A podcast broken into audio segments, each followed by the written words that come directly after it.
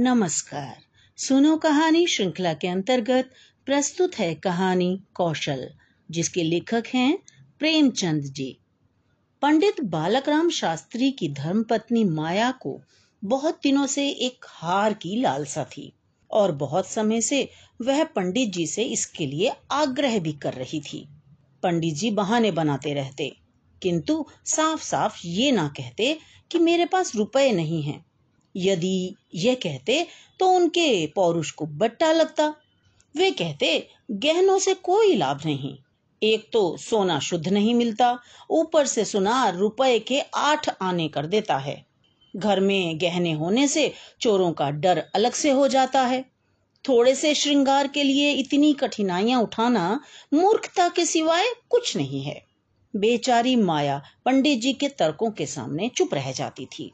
पड़ोसिनों के गहने देख देख कर उसका मन ललचाया करता। यदि पंडित जी ज़्यादा मेहनत करते तो यह मुश्किल आसान हो जाती। पंडित जी आलसी प्रकृति के जीव थे।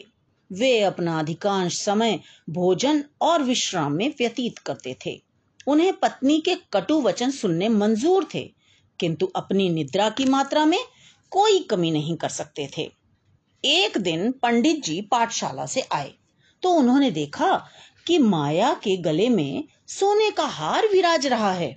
हार की चमक से उसकी मुख ज्योति चमक उठी थी। उन्होंने उसे कभी इतना सुंदर न माना था।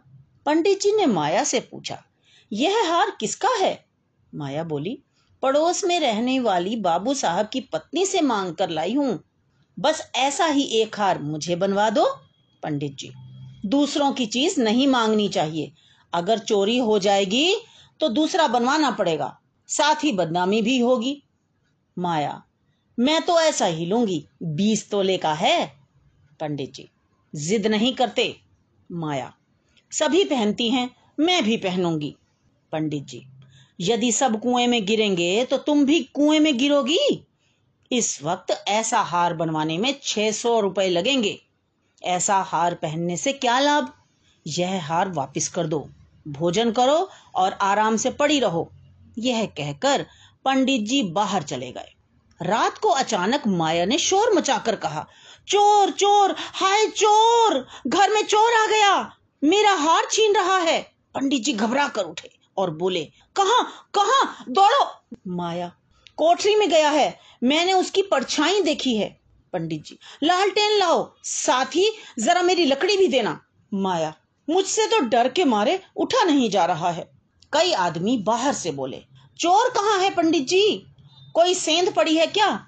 माया, नहीं नहीं, खपरेल पर से उतरा है। मेरी नींद खुली तो लगा कोई मेरे ऊपर झुका हुआ था। हाय राम, वह तो हार ही ले गया। पहने पहने सो गई थी। मुए ने गले से निकाल लिया। हे भगवान! पंडित जी, तुमने हार वापस क्यों नहीं किया था? माया मन का लालच न रोक सकी। मुझे क्या पता था कि आज ही यह मुसीबत आ जाए पंडित जी अब पछताने से क्या लाभ? मैंने तो कहा था कि पराई वस्तु पर नियत मत खराब करो। पड़ोसी लालटेन लेकर आ गए। घर का कोना कोना छान मारा, पर चोर का कहीं पता नहीं था। एक पड़ोसी, किसी जानकार का ही काम हो सकता है। दूसरा पड़ोसी, बिना किसी जानकार के सहयोग के चोरी नहीं हो सकती। चोर कुछ और तो नहीं ले गया? माया, और कुछ तो नहीं गया। माया, और कुछ तो नहीं गया। बर्तन सब पड़े हैं, संदूक भी बंद पड़ी है। मेरी कोई चीज़ ले जाता। अब मैं उन्हें मुँह कैसे दिखाऊँगी? पंडित जी, गहने पहनने के लालच का मज़ा चख लिया ना? कितना समझाया। पर तुम ना मानी। बात ही बात में छह सौ रुपए निकल गए। अब देखो कैसे लाज बचती है। माया अब आगे मेरे घर का सामान ले जाते, बेचारी ने अभी तो हार बनवाया था, पंडित जी। हार बीस तोले का ही था, माया। बीस तोले का ही कहती थी। कह दूँगी, चोरी हो गई। क्या जान लेगी? अब उनके लिए कोई चोरी थोड़े ही करने जाएगा, पंडित जी। तुम्हारे घर से चीज़ गई है, सो तुम्हें ही देनी पड़ेगी, माया। तो इतने रुपए कहाँ से आएँगे, पंडित जी? कुछ तो करना ही पड़ेगा। नहीं तो बदनामी होगी। पंडित बालकराम को हार लौटाने की चिंता सताती रहती थी। यदि वे मना भी कर देते तो भी कोई बात नहीं थी। ब्राह्मण से अनबन कोई नहीं करना चाहता। पंडित जी को अपनी मर्यादा बहुत प्रिय थी।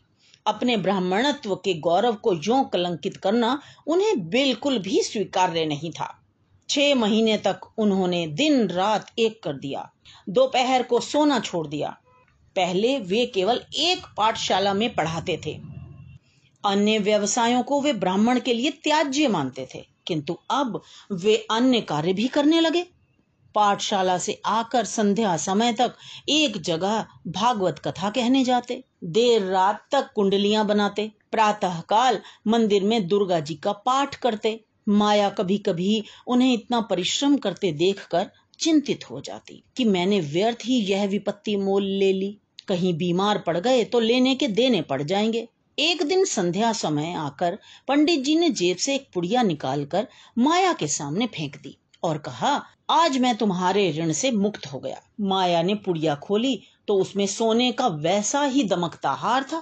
कातर स्वर में बोली, खुश होकर दे रहे हो या नाराज़ होकर? पंडित जी, इससे क्या मतलब? ऋण तो चुकाना ही है।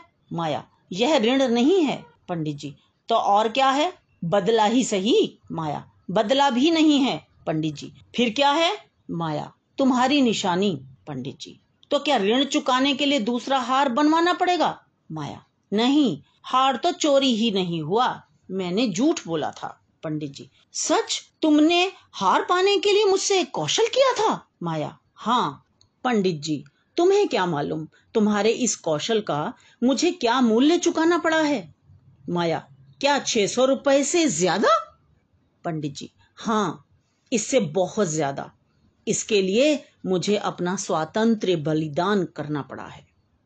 मुझे आशा है कि आपको ये कहानी अवश्य ही पसंद आई होगी। इसे लाइक करें, दोस्तों के साथ शेयर करें। तो मिलते हैं अगली कहानी के साथ। धन्यवाद।